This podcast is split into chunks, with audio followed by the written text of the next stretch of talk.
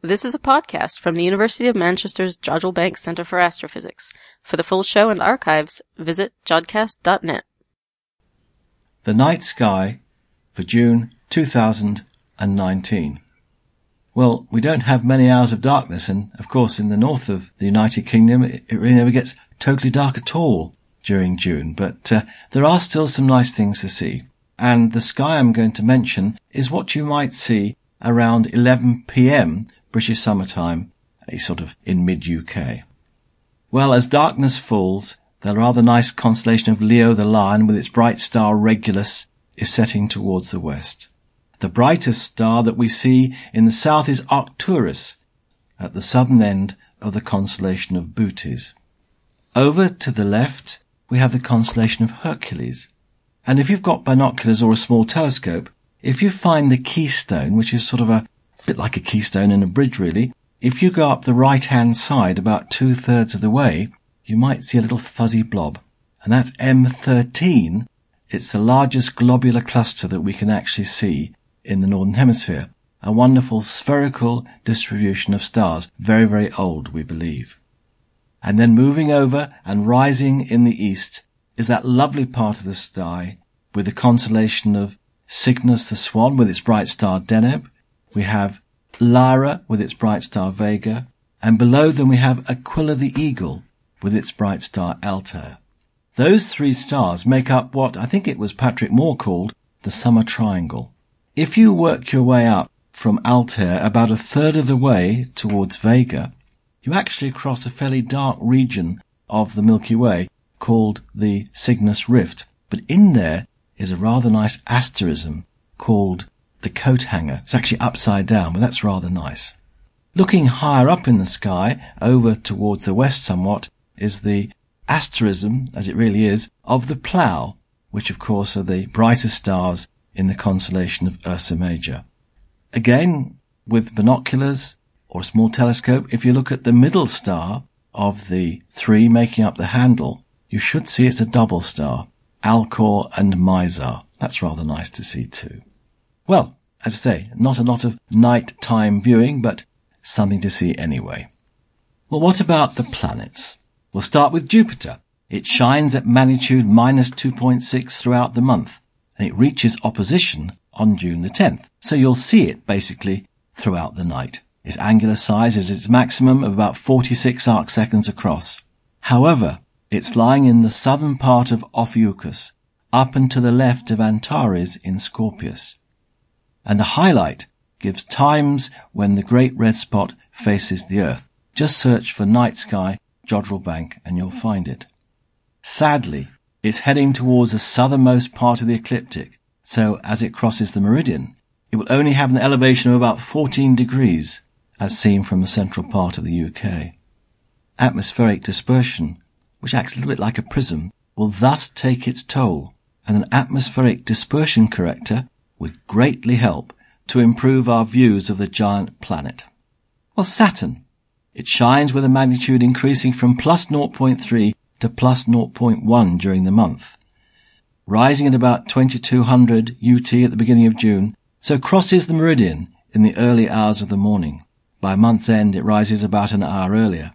It's moving towards opposition on July the 9th. Its disk is about 18 arc seconds across and the rings which are still nicely tilted from the line of sight, spanning some 40 arc seconds across. Sadly, now in Sagittarius, and lying on the southern side of the Milky Way, it is at the lowest point of the ecliptic, and again will only reach an elevation of around 12 to 14 degrees. Again, as with Jupiter, an atmospheric dispersion corrector would help improve our view. Now Mercury. Following its passage through superior conjunction, that means it's behind the Sun, on May the 21st, is now visible low in the northwest after sunset. As it moves towards greatest elongation east on June the 23rd, it rises higher in the sky after sunset. However, though starting the month at magnitude minus 1.1, this falls to magnitude plus 0.1 by the 17th of the month and plus 0.9 by month's end. Its angular size increases from 5.5 to 9.2 arc seconds as the month progresses. To spot it, one will need a very low horizon and binoculars could well be needed to reduce the sun's background glare. But of course, please do not use them until after the sun has set. Well, Mars has been in our skies for a very long time. It remains at magnitude plus 1.8 all month and is still visible in the southwestern sky after sunset. Initially in Gemini, the heavenly twins, it moves into Cancer on the 28th of the month. Mars sets some two hours after the Sun at the start of June, with an elevation as darkness falls of about 11 degrees, but less than one hour by month's end. Its angular size falls from 3.9 arc seconds to 3.7 arc seconds, so one will not be able to spot any details on its salmon pink surface. Finally, Venus. With a magnitude of minus 3.8, which is pretty bright, it rises just one hour before the Sun this month, with an angular size reducing from 10.5 to 9.9 arc seconds. However, at the same time, the percentage illuminated disk, that's called its phase, increases from 94% to 98%, which is why the brightness remains constant at minus 3.8 magnitudes. Its elevation is only 4 degrees at sunrise, so a very low horizon just north of east is required, and binoculars may well be needed to spot it through the sun's glare. But again, please do not use them until after the sun has set. Well, there are no specifically high highlights this month, but here are a few. On June the 5th, after sunset, Mars is very close to a very thin crescent moon. You'll need a very low horizon towards the northwest after sunset, and should it be clear, you should be able to see Mars lying over to the left of a very thin crescent moon. And when the moon's a very thin crescent, there's always a chance of seeing Earthshine, which is the dark part of the moon's surface illuminated faintly by light reflected from the Earth. On June the 8th, after sunset, a waxing crescent moon will be seen lying just above Regulus in Leo. And on June the 15th, around midnight, Jupiter will be seen over to the right of a moon which is on its way to full. On the 19th, after midnight, Saturn will be seen up to the left of the moon, again just before it's full. On the 27th, after sunset, you can see Mars and Mercury, given a low horizon in the northwest, it's down to the left of Castor and Pollux in Gemini. Now binoculars again may well be needed. I don't need to say it a third time, but please do not use them until after the sun has set. Again, as I mentioned, a highlight tells you the rather few times when there's a chance of seeing the great red spot facing the earth. And that's those when it's basically after dark. I usually give something to look at on the moon. And this month I've mentioned Mons Piton and the crater Cassini. And the best time to see them together is the evening of June the 10th. And that's just after first quarter. Mons Piton is an isolated lunar mountain located in the eastern part of Mare Imbrium, southeast of the crater Plato and west of the crater Cassini. It has a diameter of 25 kilometers and a height of 2.3 kilometers.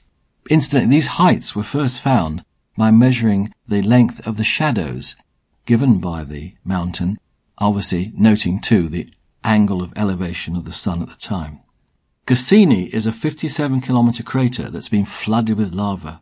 The crater floor has been impacted many times and holds within its borders two significant craters, Cassini A, the larger, and Cassini B. Again, in this rather lovely part of the lunar surface, north of Mons Piton, can be seen a rift through the Alpine mountains, Montes Alpes. It's around 166 kilometers long and has a thin rill along its center. I've never been able to see it, but I have been able to image it, as you could see in the lunar section of the night sky page. Just look for eight day old moon. It's a very high resolution image, the best I've ever taken, with a resolution of about 0.6 or 7 of an arc second, and it does show the rill running along the center of the rift and some little craters along it. So do have a look. Anyway, again, not many hours of darkness, but enjoy the summer days as well, of course, and I do hope you spot something. Thanks for that, Ian. And for our Southern Hemisphere listeners, here's Haritina Mogosanu and Samuel Leske with the night sky where you are. Bună seara din România. Hello, everyone. We are in Romania visiting the Northern Hemisphere and holding galactic conversations because that's what we do even on holiday. We actually have been to the Royal Observatory in Greenwich as well at the beginning of the trip and we are still raving about that stop. My favorite thing was uh, watching Sam and our hosts there, Brendan Owens, talk while standing either side of the prime meridian. My favourite thing about the Royal Observatory at Greenwich was swinging the Great Equatorial Telescope and having a little turn with manoeuvring it around the dome. It's an amazing telescope and huge, 28 inch aperture and weighs 18 tons. Quite a lot bigger than the Thomas Cooke that I'm used to swinging around the dome back in Wellington. This month we're admiring the northern sky and reminiscing about the southern sky. We'll be back in New Zealand in the second part of the month. We have instructions for looking up. We talk a little bit about the month of June. We look at what the sun is up to, the Milky Way, Orion and Scorpius. We talk about the brightest stars visible and finally some favorite binocular and telescope objects, circumpolar objects and planets. A bit about June. June is the sixth month of the year in the Julian and Gregorian calendars and the first month of summer in the northern hemisphere and the first month of winter in the southern hemisphere, as I'm sure our colleagues back in New Zealand are finding out. June contains the summer solstice in the northern hemisphere, the day with the most daylight hours, and the winter solstice in the southern hemisphere is the day with the fewest daylight hours. Of course not at the poles though. June in the northern hemisphere is the seasonal equivalent to December in the southern hemisphere, and vice versa. It is named after the Roman goddess Juno, the goddess of marriage and the wife of the supreme deity Jupiter. Her name is also Hera. It can also, the name can come from the Latin word juniores, means younger ones, as opposed to maiores, elders, for which the preceding month, May, Maius, may be named too. June could also be named after Lucius Junius Brutus, founder of the Roman Republic and ancestor of the Roman gens Junia. The juniper tree's name is derived from the Latin word juniperus.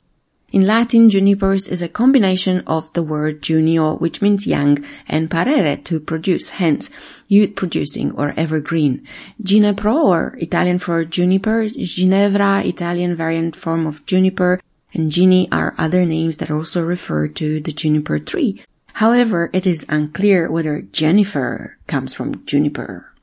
Traditionally, June flowers are rose and honeysuckle, which is not weird actually, as in Europe these are right now in bloom, and we can see for ourselves right now they're gorgeous. And a piece of weird information out there for the Romans, the beginning of June, the 15th of May to the 15th of June actually, was a bad time to get married. Anyway, stars have nothing to do with what happens here on Earth unless our Sun decides to make mega solar flares, which are predicted to appear and reappear in the next uh, few years, as the Sun starts gearing up again towards a solar maximum.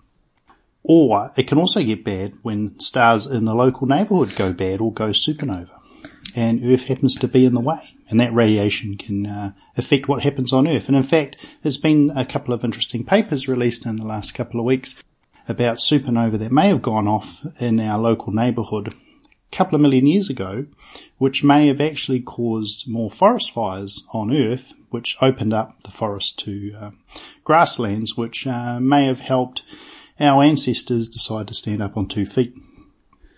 That's very awesome. But other than that, just sit back, relax, and enjoy the view of the stars as they have nothing to do with what happens to us right now. Unless they go bad. Alright, talking about stars going bad, meteor showers.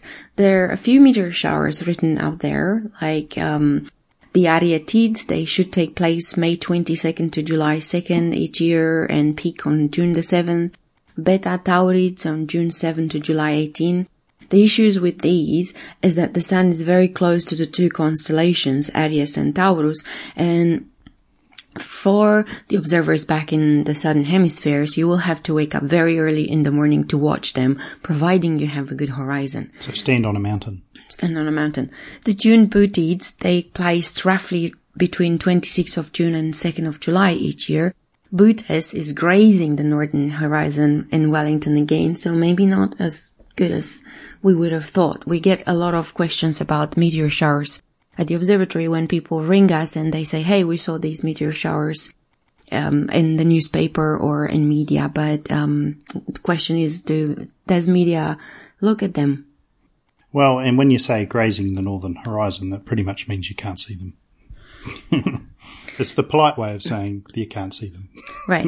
So this is clear about the meteor showers. Let's talk about the sun. What's the sun up to? Well, the sun rises from 7.30 to 7.50 um, throughout the month and sets at about 5 p.m. Beautiful and long nights are here, but so is the cold weather. In the meantime, we are basking 32 degrees in the sun in the northern hemisphere and getting a great tan. In June, the sun first transits the zodiacal constellations of Taurus, switching to Gemini on the 23rd of June. So again, if you thought you were born in a certain star sign, You're wrong. right, what's happening to the Milky Way? We are now looking towards the center of our galaxy, which rises in the southeast just after sunset and reaches meridian around midnight in the middle of the month. Bright stars of the Milky Way. Well, starting from the west after sunset, Betelgeuse is slowly sinking into the sun. Well, it's not actually sinking into the sun because it's significantly bigger than the sun, but that's how it looks. And it will be gone from the evening sky towards the middle of the month. In a zigzag to the north is uh, Procyon, the little dog, Alpha Star, and zigzagging again is Sirius, the big dog, and Adhara. Suhail el Muliv is shining in Vela, and Avior, Aspidiske, and Miaplacidus are uh, bright stars in Carina. The beautiful stars of the Southern Cross follow the two pointers, Alpha and Beta Centauri.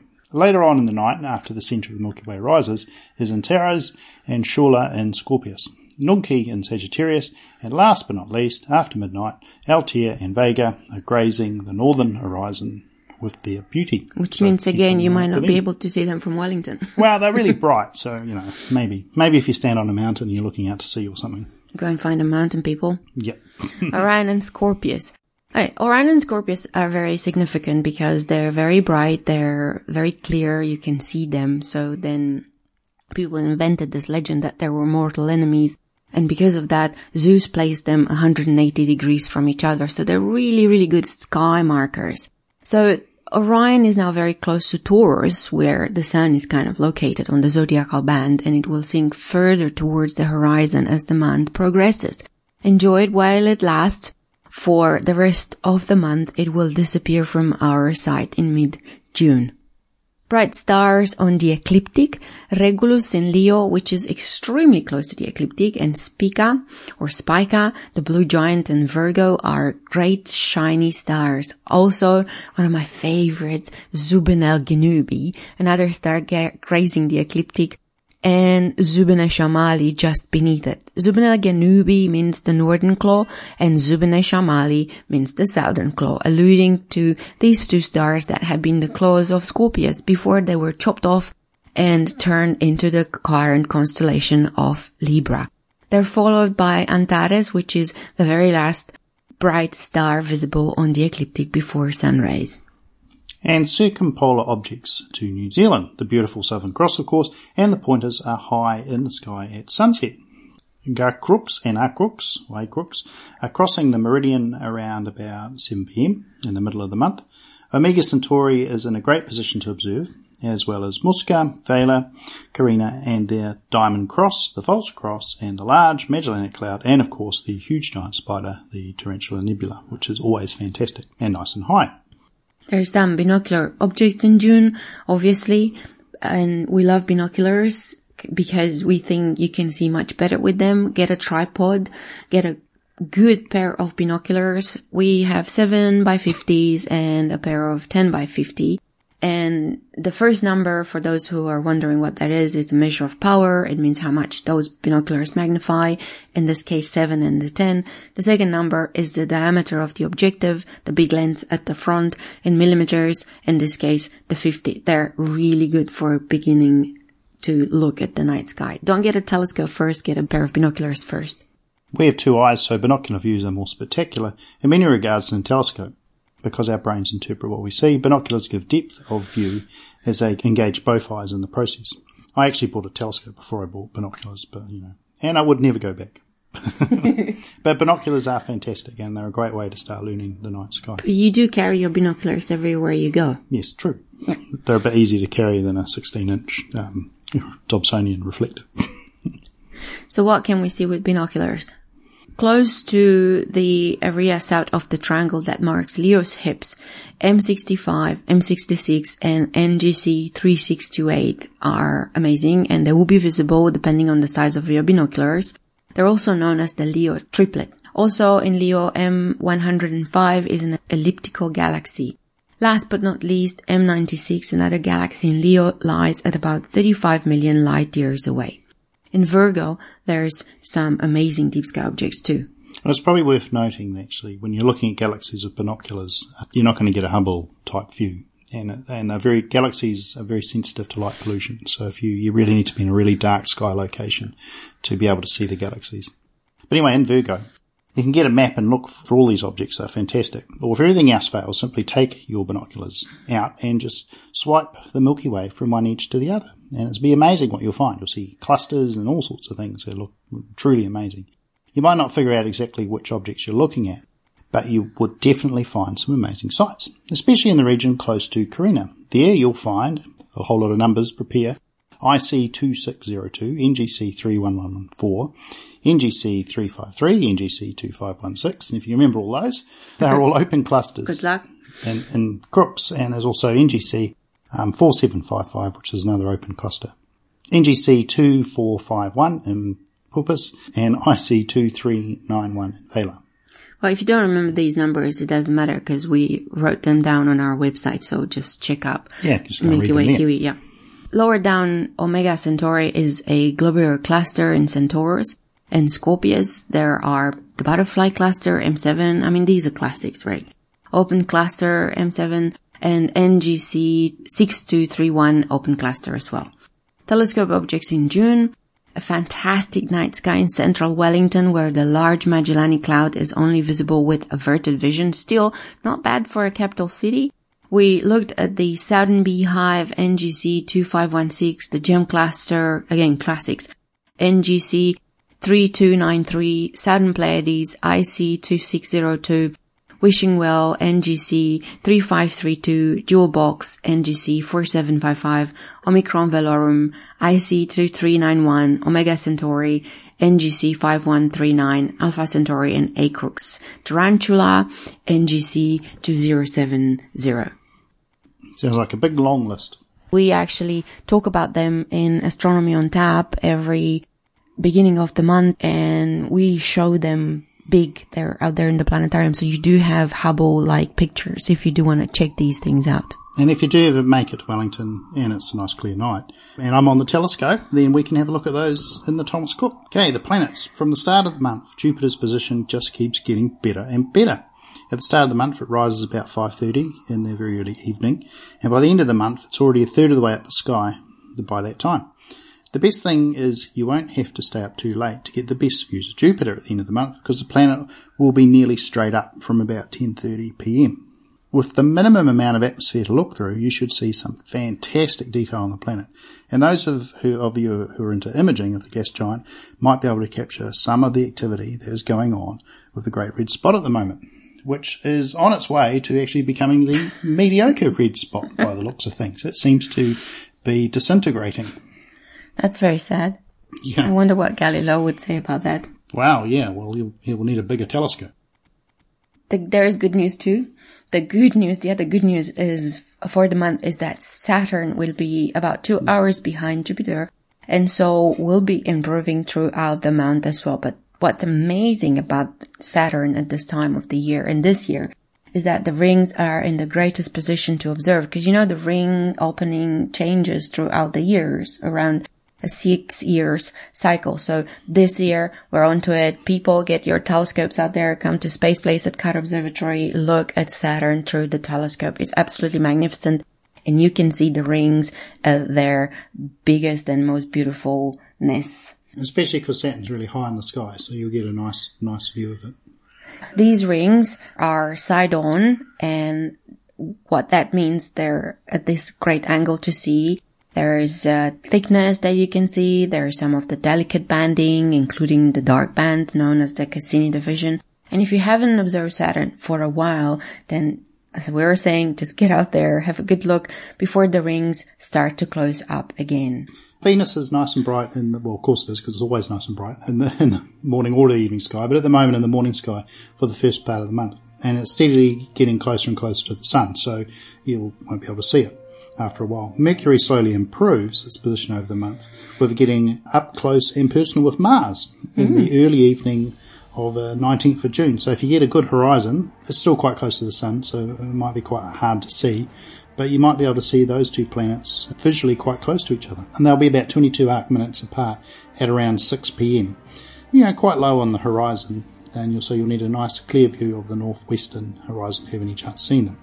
Though they should should be visible around 5.30 because it's sort of starting to get quite dark as well. And they'll be 10 degrees above the horizon. So it's actually not too bad. So it's a good chance you'll see them. If, and you'll easily see them in a pair of binoculars. The Moon and Pluto have a visually close encounter at 10 p.m. also on the 19th of June. Seriously, good luck seeing it through, mm-hmm. given the huge difference in brightness of the two celestial objects. But maybe you can get a very, very, very, very good telescope. Yeah. and somehow blot out the moon so you can actually see Pluto. Well, other than that, clear skies from wherever you are in this world. I am Haritina Mogosanu and I'm Sam Leske. from Space Place at Carter Observatory. We wish you clear skies.